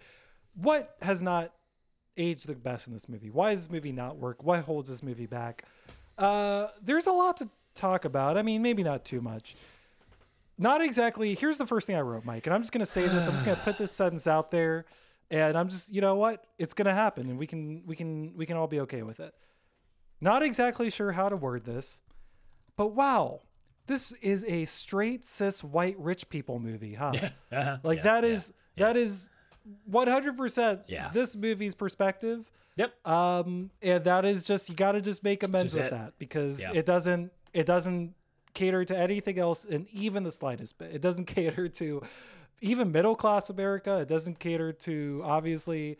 And, and just to be clear, I I keep saying cater. It obviously could work outside of those demographics, but it's just very telling that the biggest like rom com in 1989 is so specifically targeted in terms of its demographic. Yep. Um, it also just I- I, put this as the same point. This could be expanded into a bigger point, but there's a lot of gender essentialism in the movie, Uh-huh. which is very 1989. So Uh-huh. I'm, I'm I'm broadly willing to give it a give it a pass, I guess. But it's just weird. This is very icky. Yep. Just the sense of like you know. This the movie just is very interested in saying a lot about like men are this, women Yeah. are this. That I think just reads very weird in 2023. Um, I do think it's important to note once again that the movie does not advocate for because I just see this said a lot. We're like, oh, that's the movie with that whole thing about like men and women can't be friends. Again, I don't think the movie advocates for that perspective. I think it specifically states that that's incorrect by the end of it. Um, but there is still a lot of gender. Aside from that, there's still a I lot mean, of gender essentialism. But so but does it? Though? you can disagree with me. Does it? I, I think it does. I think that the the journey of of the main character. Now, I guess you you may or may not be hinting at, uh, which I guess we should talk about this. The original screenplay for this movie. First of all, we, we never mentioned the movie was in some ways based on the relationship of Rob Reiner and Nora Ephron, um, who did not end up together. And the original ending for the movie was that they didn't end up together, that they reconciled as friends, but they did not become romantically uh, partners, right? Yep. Um, and it's a really fascinating question because I think a lot of people, as as I kind of perceive you might be hinting at, a lot of people read that as the movie advocating for that first perspective that men and women can't be friends because because sex gets in the way of it. I actually don't read the movie that way, and I can I will I will hear the other arguments though. Like I accept I could just be wrong. I could just be reaching because I like the movie. To me, the movie is about Harry's kind of journey towards re-examining that viewpoint and realizing that like his friendship is the doorway into real intimacy basically. Realizing that like he's been separating the idea of women and friendship in his head because he only saw women as uh, you know truthfully sexual objects as as relational objects you could even say. And that the whole arc of the movie is that he becomes friends with like actual friends with a woman and then after having sex he he first has this jump of oh you know she's back to being an object a relational thing that he doesn't know how to understand. And he is then able to reconcile both things together and say oh that's not that's not true. And also that stops me from being able to accept what is very obviously a connection that I feel with this person. So he gets over all of that. And then he's able to actually live in intimacy with this person. As I'm saying all of that, I'm realizing I'm bringing a lot to the table. Uh-huh. And I accept that. I, I like, accept that. counterpoint. Counterpoint. Yeah, yeah, hit me. This, hit me with the counterpoint. this movie. right. This movie is about a guy who says that Mm-hmm. men and women can't be friends because they'll have sex and want to be together, and then he meets a woman who he becomes friends with, and then they have sex, and then they end up together. Yeah, yeah, yeah. I mean, sure. I guess if you want to say it that way, yeah, whatever. Uh, so oh, like It's tough. It's a tough one. It's not a that I, one. I disagree with any of your reading. I actually think that that's there, and I think that they change it is interesting because basically the story also is that he was divorced, so he wanted to make this movie that was like more gray, and then he like got another relationship before they finished like shooting it, which so is he- super funny, actually. Yeah, think. And, and there was always very relatable to that too. So it has a more optimistic outlook in the end on whatever. Um, it, so it's not that I disagree with anything you just said. It's more just that like the conclusion ends up undermining the idea. Like um, whether it does or not, sorry, whether it does or not, it still ends that way. And it, there is Yeah. a there is something far more interesting in um, cohesive and if you're trying to make this like point that that to undermine the argument that they're gonna eventually be romantic, you should have them not be romantic in the end. I mean, it feels simple to say that, but that's just like the way it has to be. Um, so I don't know. And it's man. also tricky because the last scene is so romantic. It Yeah. is so like like Yeah. like again a marquee moment for all of culture of like you know the romantic speech and everything. So I feel like it's also tough because in my case, like I I I, feel a little torn sometimes. Just speaking Yeah. to your point, where it's like I want the movie. I, some part of me is like the movie probably would be better if they don't end up together in that first version. Because to your point, I think it is hard to overlook that it does buy into that that basic point. But the ending is so beautiful. It's so wonderful. It's And so romantic that you want that to happen too. So yeah, it's tough. It's That is tough my- to navigate. I think that with is my fundamental point that I wrote is just that Yeah. like I I actually feel the same way about the end of this movie that I feel about like uh, or that Sally felt about Harry where she's like I want to hate you like I kind of I kind Yeah. of want to hate the conclusion of this movie I really do I want to be like Yeah. what a bunch of horseshit like you're gonna end up in the in this like argument that like yeah they're gonna end up together but I can't I can't hate it because I love it so much uh, I I, Yeah. I I don't want the ending of this movie to be different I want the conversation about gender essentialism to not be in it. Um, like I don't It's want so it to not. I, ju- I do not want it to be anything but them ending up together because I love that. I just wish Right. that they didn't like you know tell me I can't have friends who are female before we got to Yeah. that point. it's t- it's it's it's it's very much like I, I just I really love your point where it's like we are uh Sally at the end of the movie where you're just looking at it and you're like ah this is so aggravating but like yeah it's charming enough. I'm okay. I'm there. That's at least the journey I go on. Yep, here's what I guess what I would say also is like if someone if that's too much of a hang up I would accept that. If Yeah, I someone's get like it. I can't get over that this presentation of the movie. And it's some, something I certainly wish movies did better. Um but yeah, it's tough. It's tough. Well, What also just real else do you quick, it is it's equally frustrating as someone who like has, and I think this is true for most American men, people who identify as men who grew up with masculinity. That is a journey you have to go on. You are taught Hmm. fundamentally to think of women as like objects of desire or relationship. And you Yeah. do have to like go on a journey of being like, that's ridiculous. I can have a non-sexualized friendship with a female. Um, and that's true. Again, That's- that's, especially like, culturally, which this movie is, of course, part of that Yeah. dialogue. So yeah, yeah, so like that's what makes it even more frustrating is I do think that there is underneath this somewhere like an interesting transition that he's that Harry is going through to get to a more open space. Uh, it it just is not reinforced by how the movie ends. Anyway, saying the same thing over and over again. Uh, something else that didn't work. Uh, mm. Do you just want to say like the first fifteen minutes of this movie? I mean, like yeah, let's let's talk about it. Let's explore it. pretty What do you like? I wrote just pretty much every interaction where Harry is hitting on Sally. I mean, the opening Yeah. when Harry is in a relationship and he's clearly hitting on her, and then the line, uh, "Can't a man say a woman is attractive without it being a come on?" Oh, I just wrote yeesh. I wrote down the line. Yeah. I wrote yeesh. It was definitely. I'll tell you what was particularly wild was again seeing this in the theater in 2017 with a bunch of students, and like again, like I felt the atmosphere in the first 20 minutes, and you know I have a lot of anxiety, so maybe I was reading into it. But in the first 20 minutes, I felt like like the there was a refrigerator on in the room, right? Like everyone's stance was getting colder and colder towards the movie of just like, man, this guy is such a dick. It is so like it is just such a douchebag. It is so it's everything about it's bad. But again, I think it's important for the story. And once that turn happens, where he talks about his divorce, and we get into them having being a friendship, I think that all falls, and you're like, Yes. okay, Yes. so it's conflicting because again, I think that setup is important, is part of the story. That if you didn't have it, the story would be worse, and actually wouldn't totally work. Uh, but boy, yeah, that's it's kind of what I said earlier too. I think the key is also realizing like he definitely comes across worse now than he did in 1999. Right? Yeah.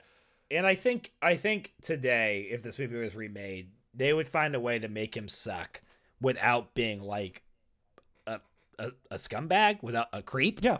Like when Yeah, he's yeah. when he's hitting on her on the plane, you're just like, what the what the hell, dude? That's what I was saying. Again, borderline wild- harassment, like- like, wildly getting the guy to move to, and and like all the probing questions Well, and- that and she meant to come says- across she as like says- charming. She says no, and then he does Yeah, it anyway. exactly. Oh my god, yeah, it's wild. There's a Anyway. couple things like that, and, and like again, all those probing questions that come across that are meant to come across, I think, as like charming and quirky, but are just invasive, just blatantly evasive, especially when the person is saying, I don't want to talk to you about that. It's just like, Yeah. what are we doing? Yeah. So yeah, that's all bad. And and again, I, I want to re re-emphasize, I think the movie does want you to dislike him at the beginning, but not to that extent and not in that way. And so that that's tough and has aged pretty badly. Um, c- continuing on the trade and, and harkening back to my little intro, just gotta say, as beautiful as New York and excuse me, as beautiful as New York City is in this movie, this is an upper class fever dream. Like it just really is. It is just, and like I Is think your is your apartment will- not that big, John? you know, it's a little smaller, Mike, and, and the view's not quite the same. I, I the one thing I will grant this movie, as opposed to a lot of its forebears, is that at the very least, it's it makes sense in the context of the story. Because he seems to be a relatively high profile lawyer. She's a journalist at People Magazine, I believe they say, or New York Magazine. They say it at the one dinner, but I don't remember. A prominent publication. So, like, still annoying, but at least in the context, it's not like Friends, where somehow this person is a barista working in like a two, or sorry, this person's a barista living in a like two million dollar penthouse, right? Yeah, yeah, yeah, sure. Um, I think Friends explains that, so get out of my DMs if you. yeah, it's also a but bad show.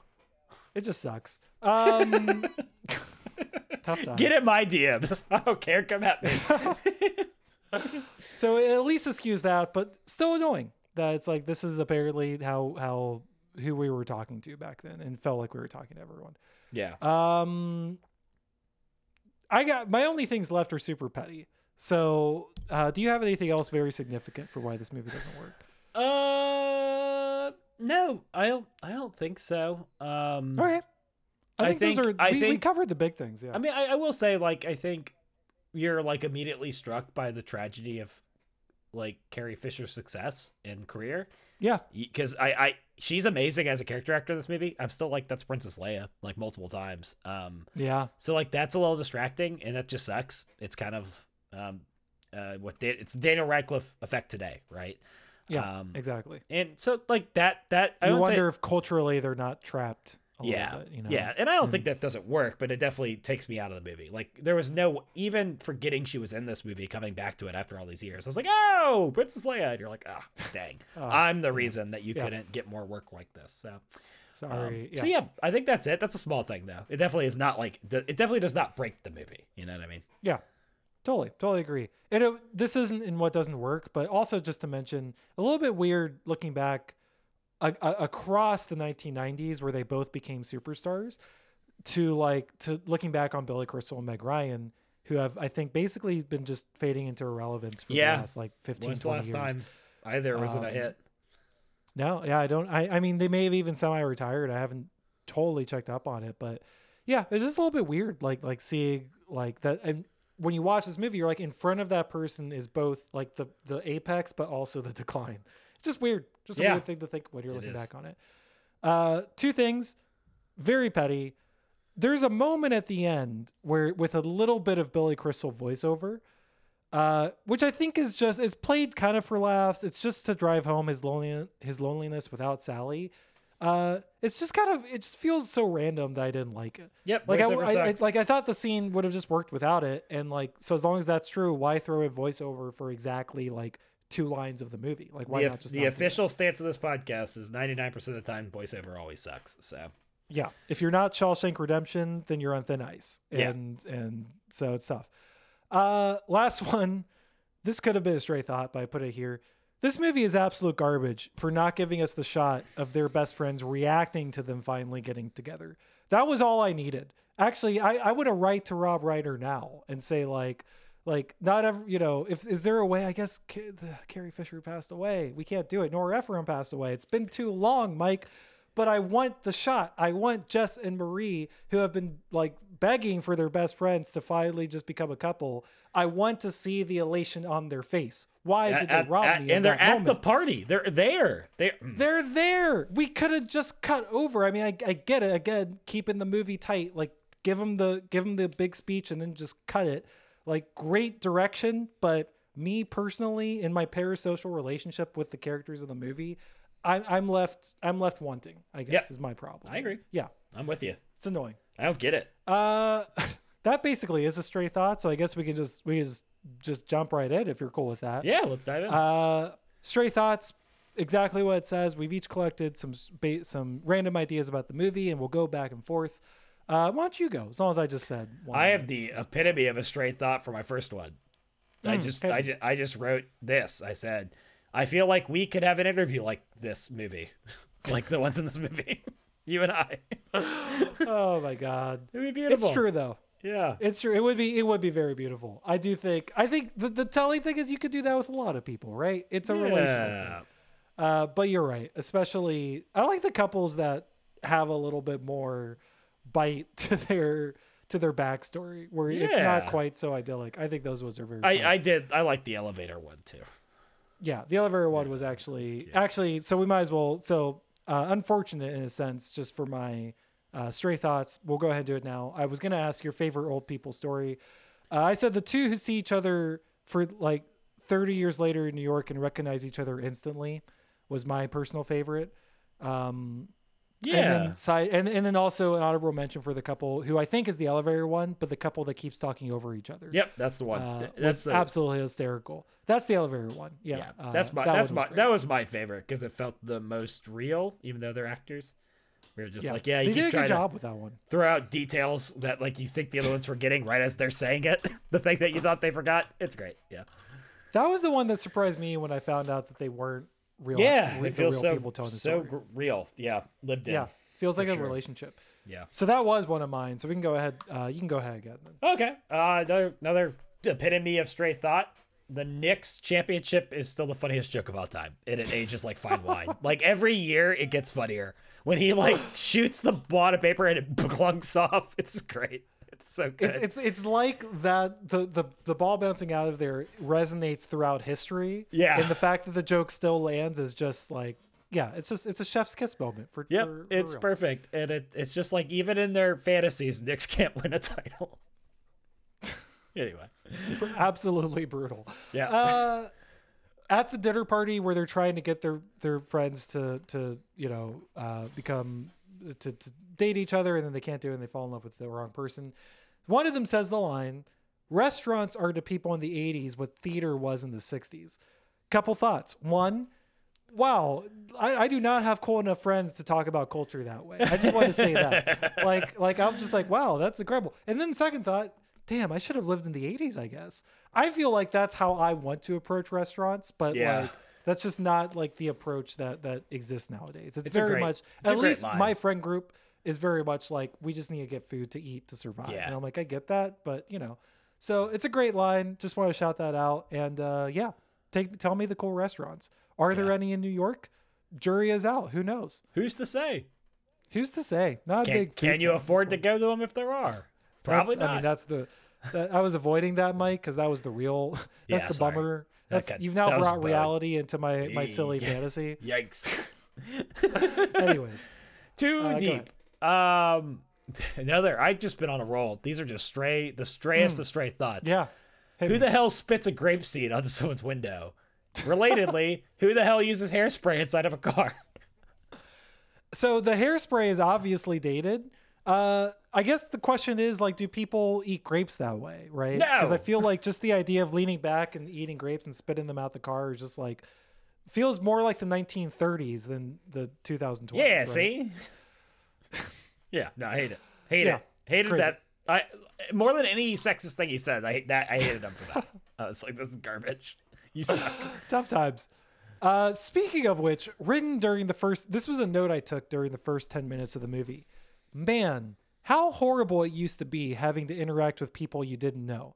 Oh, because know. nowadays, Holy the entire hell. car ride could have just been like, he gets in, within five minutes, it's clear we're not people that are going to be friends. And he puts on headphones and just sits on his phone the rest of the time, right? Like, things are, as much as all the old people are like, oh, cell phones are ruining the world, I quite enjoy being able to say, I'm going to opt out of the social interaction and just talk to the cool people on my phone instead. Yeah. You know what? Sometimes that's preferable to the company that you're in. Yeah. And, and that's the way it is. So tough times, uh, 1989, having to actually interact with shitty people. You know what I'm saying? Legit, impre- le- legit jealous of that take. That's a great take. Yeah. Yeah. yeah. It's true. Uh, what do you have? Uh, Harry explaining to Sally why life is meaningless and she'll die alone in New York and it can't save her is pretty much me all the time. so that's all. I mean, you, it is one of your favorite things to say. Is Yeah. dust to what? What's the Greek From or, uh, ashes ashes, thing? dust to, oh, yeah, uh, ashes, ashes, dust. No, dust. no, Yeah. Ephesians, Ecclesiastes. You, But one of the ones that starts with E. you, you. That's devil. where that you know I've forgotten more about that than you'll ever know. That may not be true. You technically went to seminary. Uh, that's Um, wildly untrue. At the end of the movie, this is now just a little bit of trivia I found. At the end of the movie, Billy Crystal is running through the streets of New York to see Meg Ryan on New Year's Eve. Uh, at the end of Sleepless in Seattle, also written by Nora Ephron, Meg Ryan is running through the streets of New York to see Tom Hanks on Valentine's Day. Uh, you may call it formulaic, but I call it having a style. And you know what? Just as magical in that movie as it was in this movie. Actually, I like this movie more, so I'll say a little bit more magical here, but uh, still fun that she returns to that a couple times. Sure. Yeah, that's cool. Yeah, good times. Um, So here's a another piece of trivia. Uh, Ephron apparently supplied the structure of the film, but then a lot of the dialogue is actually based on the real life friendship between Reiner and Billy Crystal. In particular, them staying up together and watching movies while on the phone and talking about the movie. Apparently, that Which entire is- Casablanca thing is like a, was a real thing they did when they were going through a hard season. Which is actually genuinely so adorable. It's beautiful. It's so it's absolutely it's so great. beautiful. Yeah. That's so Love it. sweet. Actually, it's a good segue too. I did have something related to that, but just related, just to mention. Um, so in the last like couple years, uh, my friend Sammy on who I say my friend, she's been on this up, she's been on Yeah, this podcast. she's a guest. Uh, friend of the show, Sammy. That's and right. I Hero will of the often, show. Watch movies together from across the way, so that's really sweet. I never thought about the fact that it's, it's similar to this movie, but that's not my stray thought. My stray thought is I miss TV broadcasting content. I hate having so first of all, I like the idea of being able to call up my friend and say, This is on, and we just immediately are synced up. Because doing this with Sammy is so annoying sometimes when we have to like sync the movie ahead of time. Yeah.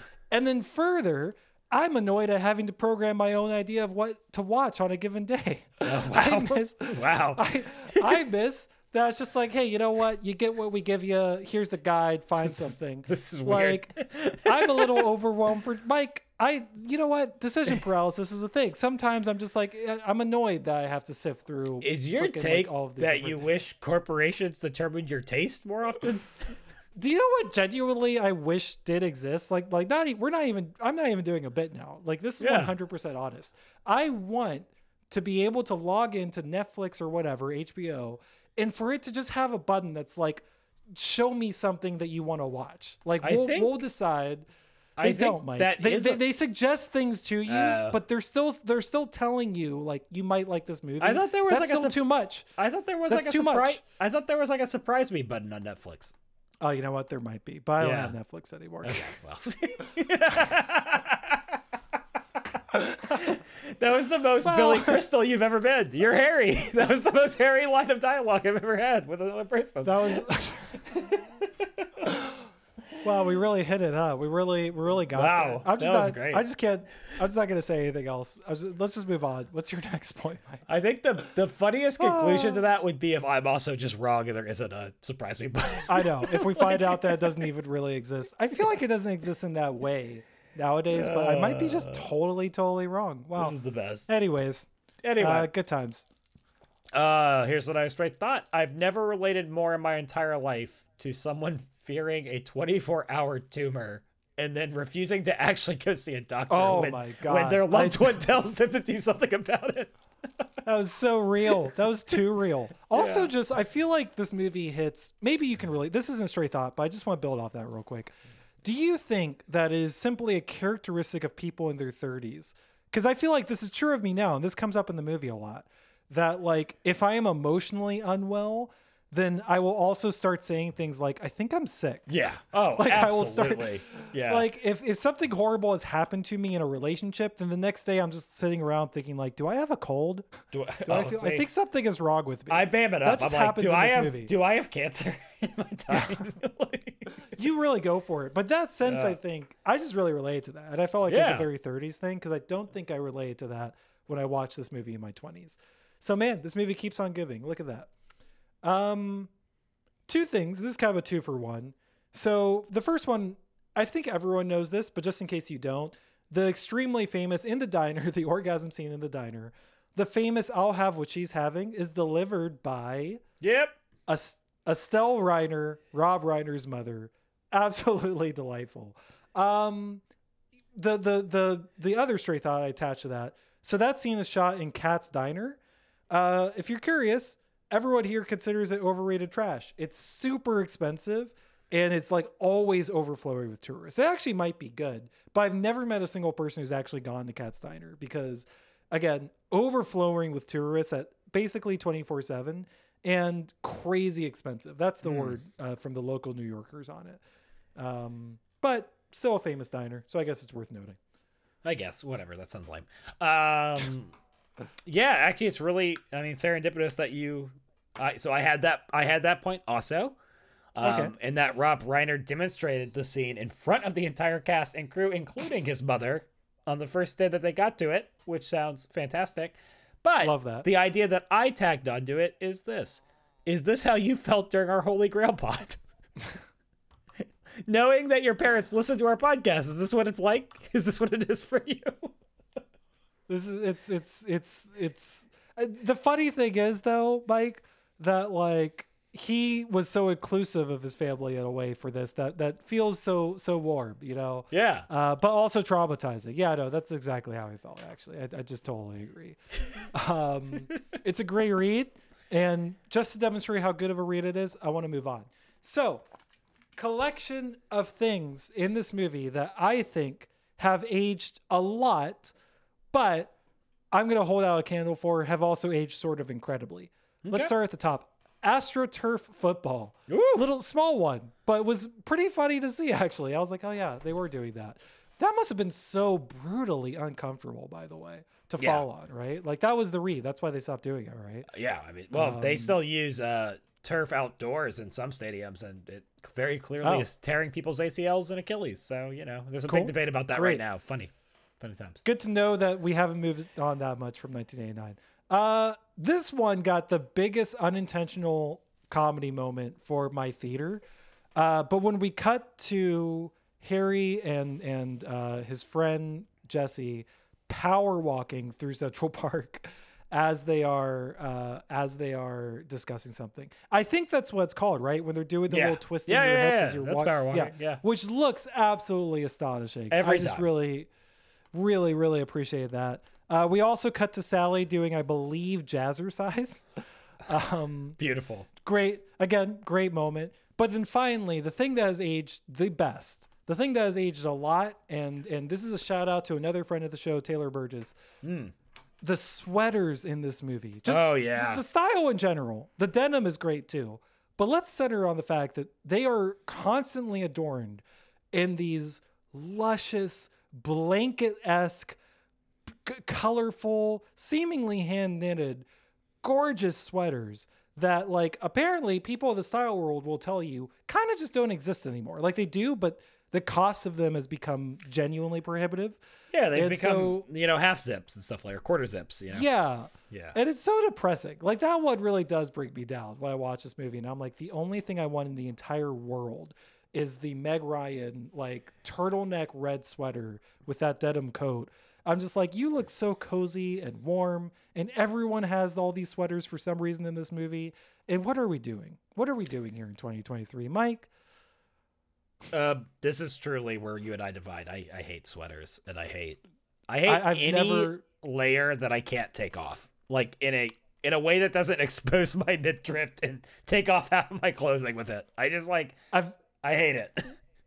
I've never felt further from you, like like in any in, by every measure that I do at this moment, like emotionally, spiritually, like everything. I'm yeah, just, I, I, I, true, I hate it. I hate hoodies like that without a zipper. I hate, do you hate sweaters. I know I say this as a bit all the time, but I really mean it here. Do you hate love? Do you hate warmth? The definition of what a sweater gives you, cuddliness and warmth, and I'm just my, I've thrown up my hands. I'm i just, get it. I'm shocked. I I'm think outraged. I, I do think this is a, a part of this is a um, geographical divide because in Florida, That's true. you go outside in the morning and it's 30, and then by midday it's 75, and a sweater is just not it's just not working. You know, it's just like that thing has I to might come be off bringing a lot 11. of emotion. It's it's a good point. I could be bringing a lot of emotion into this because it is currently. I think today is a high of 40, so things Yeah. are a little bit different here, and maybe that's coloring it. Uh, in that case, I think I still win though because you just admitted that you. Live But you're also you states. also like itchy animals draped over your body. It's awful. So anyway, go whatever. Now you know uh, we'll, we'll, agree to disagree even though I'm right. What do you got? Uh, I think this is my last one. Yeah, uh, yeah, should be. Just uh, wild to think about the people who were originally offered the role for Harry Burns. Um, it's crazy. Oh, I don't not I did not know this actually. I Uh, look this up. What do you? It hit me. included Tom Hanks, Richard Dreyfuss, Michael Keaton, and Mm-hmm. Albert Brooks, which is just crazy. Brooks apparently That turned the movie the- down because he thought it was too reminiscent of Woody Allen's work, which is a take. It's, it's just let's just leave that one sitting there. Yep. Of those four, who do you who would you sub in? I actually Well- I, I would take Crystal over all of them just to just for Yeah, I would I would take Crystal. I think Um, we've seen Hanks in an Ephron movie succeeds, so it's obviously Hanks to me. But um, yeah, even though it's funny because he has such a different personality, on-screen personality than Billy Crystal. Albert Brooks is the closest like like vibe, I think, surprisingly. but he's even he's a Um, little too dark. Like Yeah, he's darker, but- serious. You know. But he has the like sarcastic. I don't think Yeah, Hanks is like sarcastic in that way. Like he does it, but you don't really believe it. He's No, too yeah, yeah, Um, I get that. What were what were the other two again? Uh, it was Richard Dreyfuss and Michael Keaton. I don't think either of those. Michael Keaton would be interesting. I don't. I don't think it would work, but I don't like that. Richard Dreyfuss would be a train wreck. That sounds like a genuinely horrible movie. I even like Richard Dreyfuss, but Yeah, no, that's that's a nightmare. Uh, okay, Mike. Somehow I still have two points, so I'm just gonna go through them real quick. Uh, I guess you must have done this wrong. Here we go. Yeah, can't count. Got it. The concept of Sally being a picky eater was based on Nora Ephron herself. Years after the movie came out, Ephron was on a plane and ordered something very precisely. The stewardess looked at her and asked, "Have you ever seen the movie When Harry Met Sally?" That's Which pretty I think is just a great, That's a great anecdote. I don't know how I responded that moment, being called out like that. Um, I'm sure she was very. I don't know. It reminds me of like the meme on the internet of Tony Hawk being asked like, "Hey, you remind me of Tony Hawk at like drive-throughs." Has anyone ever told you you look like Tony Hawk? He's like, Yeah. yeah. Uh, my last question, Mike. My last point. So Harry apparently is a lawyer for a political consulting firm. So they say. So a political consulting firm in New York City in 1989. Oof. I would say we can presume he's a Democrat. Do we think he's a Dukakis guy? So 1988, Dukakis loses to uh, George Bush Sr. I feel like that's the best conclusion to draw, right? And if so, why is he so successful? He's he's he's he's not doing a great job. Do you think Clinton picks him up four years later? I don't know. I don't know either. Um, I mean, yeah, I was about to say he doesn't strike me as a winner, so I don't know. Um, maybe maybe he does this just I don't even know who who challenged uh Oh wait, yeah, no, it's Clinton's only for one term and then it's or sorry, Bush senior's only for one term. yeah, so yeah, it's Clinton. Yeah. So do you, so I so maybe that's the theory is that Clinton's like no, we need fresh blood and they're, they're they've bounced on on Man, that would be uh, pretty Harry's embarrassing. firm. If you're the only one who couldn't run a case against Clinton Senior or not Clinton, uh, Bush Senior, that's rough. Bush senior. That's Brutal. tough. I the sequel to this movie is that Harry falls on really hard times in the 90s because uh, his firm goes up. I think that wraps up everything for Stray Thoughts. Stick around after the break. We're going to have a dialogue and then a final question for each other.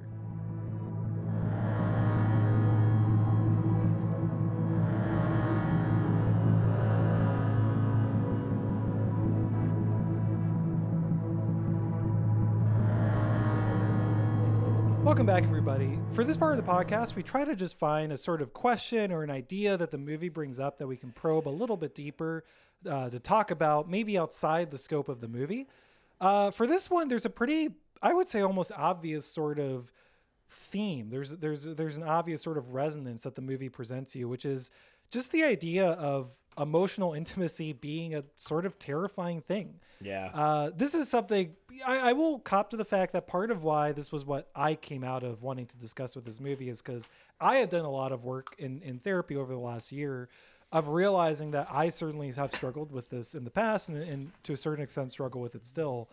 Um, and I think this movie does a really beautiful job of demonstrating to people who I think are pretty terrified of emotional intimacy for different reasons. Uh, I mentioned this earlier, but the the best friends Jesse and Mar- Jess and Marie do such a good job of portraying the contrast of this, and I think that scene is so important because again, in light of this question, I think that that scene is so critical because you see sort of the ideal of how relationships are in a sense supposed to work, right? That from the beginning of these people realizing that they have a connection, they are totally unafraid of pursuing that connection, mm. right? Yeah. And they and they are just w- with absolute abandon are saying like, you know, I want to. It's it's. I mean, it's it's the most romantic line of the whole movie. Harry says at the end, I'm sorry, Harry. I know it's New Year's Eve. I know you're feeling lonely, but you just can't show up here, tell me you love me, and expect that to make everything all right. It doesn't work this way. Well, how does it work? I don't know, but not this way. How about this way? I love that you get cold when it's 71 degrees out. I love that it takes you an hour and a half to order a sandwich. I love that you get a little crinkle above your nose when you're looking at me like I'm nuts. I love that after I spend a day with you, I can still smell your perfume on my clothes. And I love that you are the last person I want to talk to before I go to sleep at night. And it's not because I'm lonely, and it's not because it's New Year's Eve. I came here tonight because when you realize you want to spend the rest of your life with somebody, you want the rest of your life to start as soon as possible. I think it's very telling that the movie brings us to that point with these characters because yeah. that's what they've been trying to get to this whole time, yeah. right? Yeah. And again, I think that's a conversation about emotional intimacy because it's basically them realizing, wait a second, this is something that works, and the only barrier to making this a real relationship is me is my own fear, is my own hangups. Um, so I guess I just wanted to pose that as a question to you, Mike. Like, why, you know, either in the scale of this movie or maybe in the scope of just people in general, why is emotional intimacy so scary, or why can it be so scary? Uh, I think this movie kind of brilliantly answers and captures that question in a, a, a conversation we already cut into this podcast earlier, which is when Sally is talking about the pretty devastating conversation she has with George that leads to them breaking up, right? And that mm. is, she brings up that she wants something, right?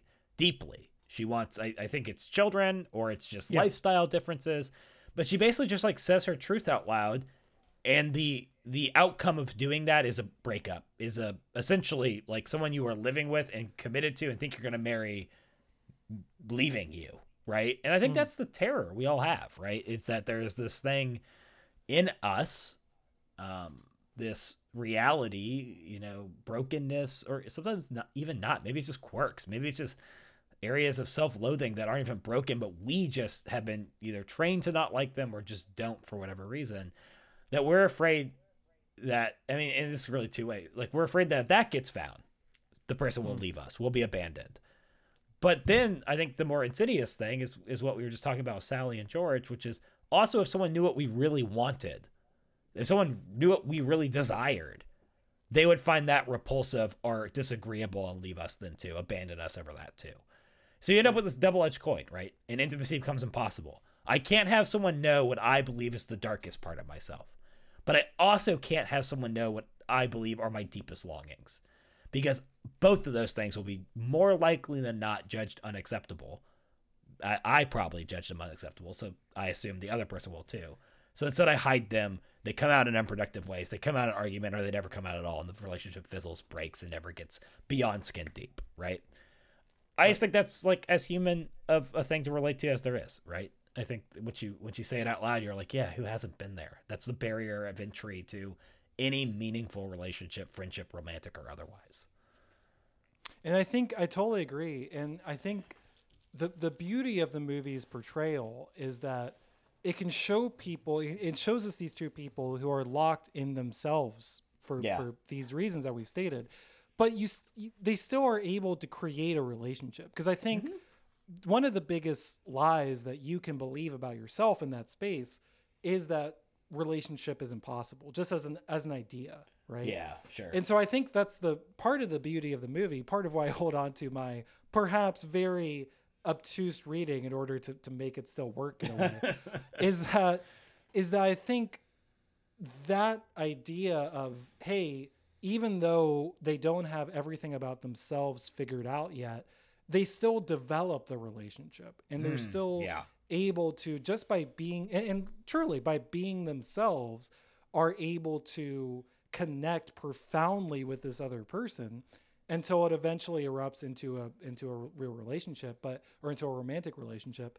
but just the idea that sometimes there's a sort of cart before the horse problem with emotional intimacy which is that you know big the capital R relationship as sometimes I refer to it is such a a, a intimidating idea and I think yeah. that the movie sort of demonstrates how like they were already in that uh, like a very a pretty deep level of emotional intimacy but then once the word relationship got in, got involved through through the avenue of like sex suddenly it brought up all of those fears right? Yeah i think more so for harry but in a sense you see it for both of them. And i think again that's that's actually like a pretty profound point to be made that yeah.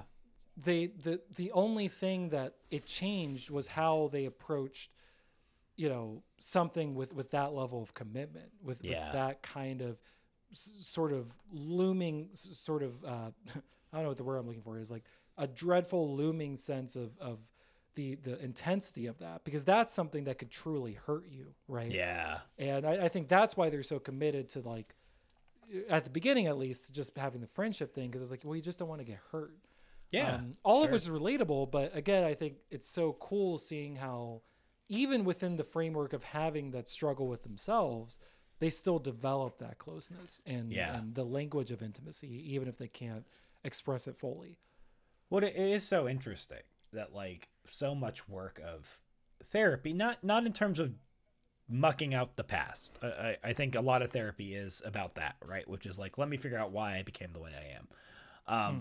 I think another critical part of therapy, in my experience, though, has been kind of like how do I live in a more present and centered way moving forward. So like once I deconstruct all these things that are like coping mechanisms, what do I replace them with? How do I interact with reality, with other people, with relationships? Kind of trying to start from scratch as much as possible.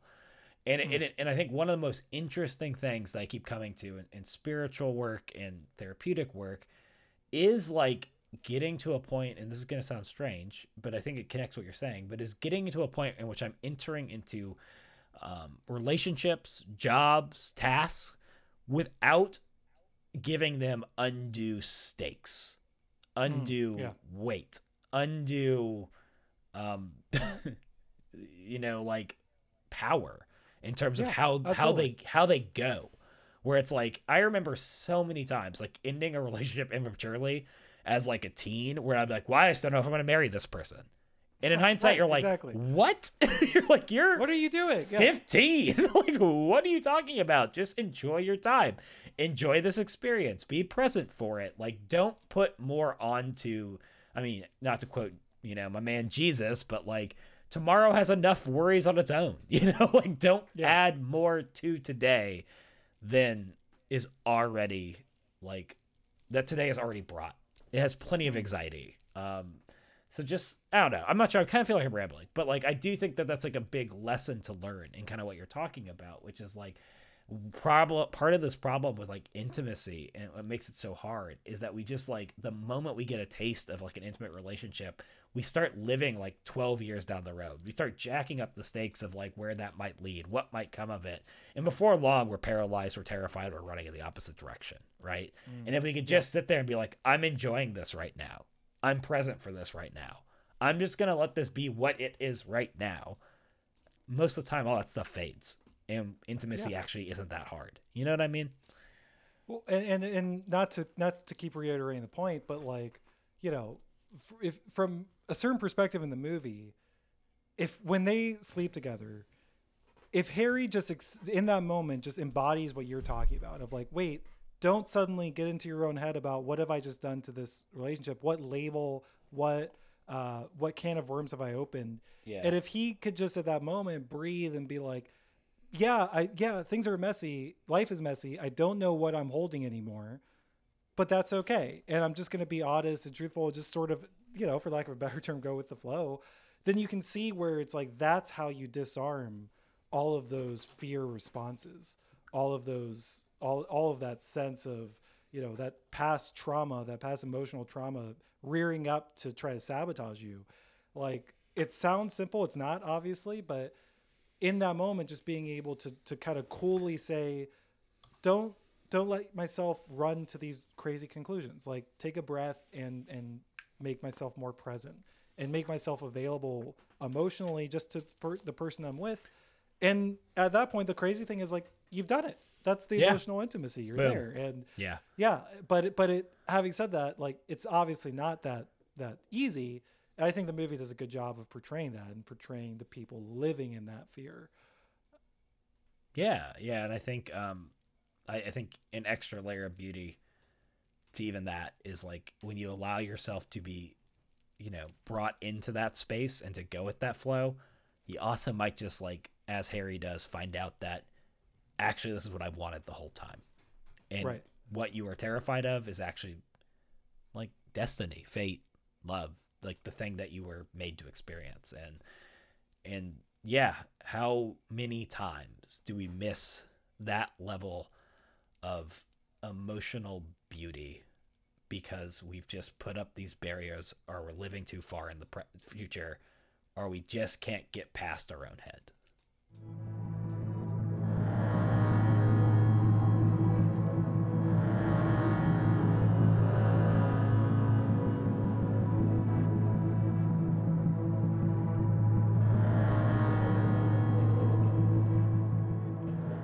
Hey, everybody. Thanks once again so much for listening uh, to this episode. We do have a final question that Mike and I have each prepared about this movie.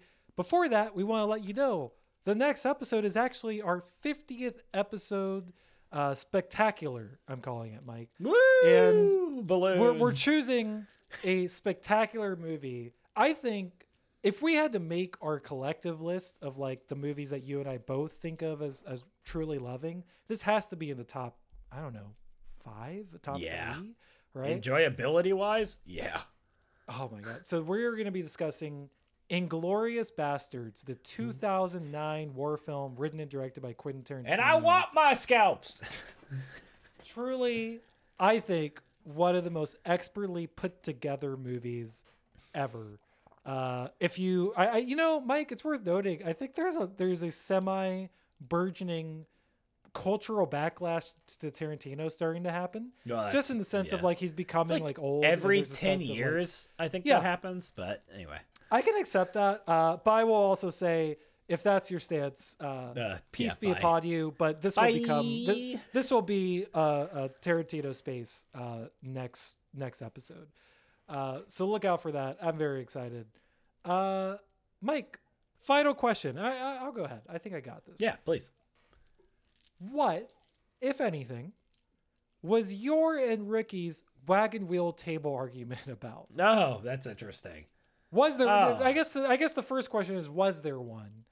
Uh, and if there was, I'm, I'm, I'm dying to know what it could have been about. We have a little bit of the reverse problem. So no, not really. I mean, I'll be honest with you. Um, I before I met my sweet wife Ricky, lived in a series of studio apartments in which I never mm. put anything on the walls or unpacked most of I my see boxes. Where this is going. Sure. And that was because a living space existed to be slept in and nothing else. And um, beautiful, yeah, very, and I, very but, romantic. And some of that is like was like my personality. I was very minimalist. Uh, very utilitarian in that regard of just like I'm going to use the space for what it's for. Some of that was because I moved like every year after college for like it was like six years or something crazy, or including college maybe. So right. I just got into this habit of not personalizing space. So really, like the bigger argument was like me being convinced that like a home should be a home of any kind. and I'm just like, I, I, like, I, picture you walking in one day and being like, "Why are all these pictures on the wall?" Exactly. That's like, what it felt like. Because they're beautiful and and add to our space. That's it's like, what if we have to leave tomorrow and move? Anyways, so yeah, it was that was it. Uh, and funny enough, like we had like a sword rack on the wall from all the swords I got from like medieval fairs. So like but that wasn't even my idea. That was like her idea. She's like the best. I don't know. And it, that um, is the cliche one. It's funny that I even asked the question because I, I I did know about that at least. That's like yeah yeah. You guys have the straight up like I think there's a there's a cliche that that a, a partner would see that and be like absolutely not. Are we having a bunch of Renaissance fair uh, swords on the wall? But more power to you guys. You know you, you you're finding a you're finding a good ground, and apparently you're all in on that. Yeah, uh, I won't weigh in on how tacky I think it is, but you know, yeah, that's kidding. fine. uh, just kidding. Uh, I have Miyazaki posters on my wall, so I'm a different kind of. Yeah, not all of us can live in luscious eight room apartments in Manhattan, John. Like you, as you know. So. Yeah, yeah, yeah. I meant to say, if you guys ever want to come up, you the guest room's all ready for you. The guest uh, rooms, plural. Yeah. sorry, sorry. Yeah, yeah, yeah. The guest rooms. You know. Um, what do you what do you got? Final question. Um, well, so I originally wrote what was your worst uh, carpool experience. I remember I know that story, and I think we shared that story on this story. podcast. Not um, only so, do you know it, but we absolutely shared it on this yeah, podcast. Oh, so I'm I don't want to like, share it again, but yeah, nope, it's great. Nope, I'm gonna try to think of something else on my feet real quick. Um, if you don't, I oh, this is good. What is oh, yeah. your most what is your most memorable experience in which you were stuck in close confinement with a stranger for a long period of time? Oh my god. I, Do you um, have any memorable experiences? I'm trying to think. I feel like it's a very hazy memory. I feel like there was something at Oh, well, no, there is an obvious one. Um my my FSU orientation weekend, right? Oh, dude, me too. Yeah, they put That's you a into one. a dorm yeah. with strangers, obviously. Uh, and like actually, you know, there's not a great punchline because it was a pretty like not eventful. Like it wasn't like any. There's no horrible stories or anything like that. But I was with a with with like had a roommate who, God bless him, was like an incredibly boring person, and I, I just can't. I, it's it's very mean, but I'm just being very honest. Like, yeah, yeah, an incredibly boring person, and like exacerbated by the fact that once school actually started, we weren't like in anything related to each other. We weren't in the same dorm or the same program or whatever. Uh, he did still try to reach out, and we hung out once or twice. Uh, but it just it just wasn't gonna happen. It was just like I, he was just a very boring person. So uh, yeah, shout outs to that guy. Hope he's doing well. He was a meteorology major. I the fact that I know that and that that was a huge part of like his dialogue is like maybe you're starting to get an idea an idea of what I mean when I say he was. Oh yeah, that's tough. That's a tough hang. Like that was most of what he talked about. Was he was like yeah. it's cool to talk about meteorology, and I was like, I'm sure it is for some people, but it is not for me. Unfortunately, you've misread. Cool you've misread about. the room, my friend wildly misread the, t- the temperature of the room if yeah. you think I'm still in this conversation. Uh, shout out to that guy. What about you? Yeah. Longest you I feel like that's a good one, right? Like like yeah, that college is. orientation is like often that happens. Kind of hope that that guy's like a weird stalker and listens to all our podcast episodes, and this is gonna be like the what unhinges him. But um, I I, mean, I didn't know John thought that about me. Uh, just to drive the last nail into the coffin, I truly don't remember his name. So if you're out there, oh, buddy, yeah, hope things are going well. Godspeed. Uh, Weather's great. Um, yeah, I I have the exact opposite. Hmm. Um, I don't remember who I roomed with. I'll tell you that. So obviously that person did not make an impression on me. um, yeah. but while I was walking between events at my orientation for freshmen uh, at UF, uh, I was checking the scores of a Celtics Lakers game, hmm. and a friend of mine, or w- would soon become a friend of mine, named Abanov. Uh, he goes by Kumar. Uh, overheard me kind of talking to my parents about it and intervened and was like, "Oh, you like the Celtics?" And he ended up becoming like my roommate and one of my best friends throughout all of college, and we're still That's a great now. story. Yeah, That's such a great way of. I, I love the idea. Wait, so was he ended a up- fan? Yeah, yeah, yeah. He wasn't a fan of either team, but he was a fan of the NBA. Oh, okay. And we ended up we ended up staying up all night with one other person in like the common area and just like joking. Like that kind of That's joking great. where you're like deliriously laughing at stupid shit. Um like immediately bonding to the person kind of that. So Right. Yeah. If I was It- the screenwriter writing like the the story of your life, I would amend it to where you as a Celtics fan were checking on Celtics Laker, and he would be. He a was a Laker fan? obviously. Yeah, no, I right. think he- I I think that's a much better yeah. story. Yeah. Uh, however, that is still very charming. That's lovely. It's also actually. I it's also kind of wild too because I think I would say the majority of my friends in college were kids that he introduced me to because he knew them in high school. So like that ends up becoming like a big chunk of my friend group was that encounter. So I think yeah, for a lot wild. of us, college is the last time that that like. yeah, I know. Nowadays I'm like stay away these- from me, stranger. Incel, incel, Now danger. stay away from people. Slash, uh, bringing the single person as a 32 year old Oh, into sure. into the conversation. It's more like, oh damn, I guess I do need some friends, huh? And like Yeah. having to go through the effort of finding friends, Oh, which is it's much less fun than extemporaneously coming upon them uh, in in social interactions. Yeah. Uh, so yeah, good times. Instead, we just form parasocial relationships with movie characters and never have to have any. It's great. Well, on that note, uh, thank you all so much for listening to this movie podcast. Ah, I just, uh, what a great spot to end on. What a Yeah. lovely movie. Mike, anything else on uh, When Harry Met Sally? Oh yeah, yeah, yeah. Annihilation.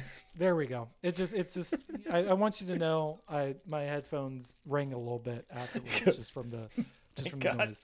Thank God. Thank you all so much for listening. We'll see you on the next fiftieth episode uh, special. We'll see you all then. We're all dying. Okay, bye.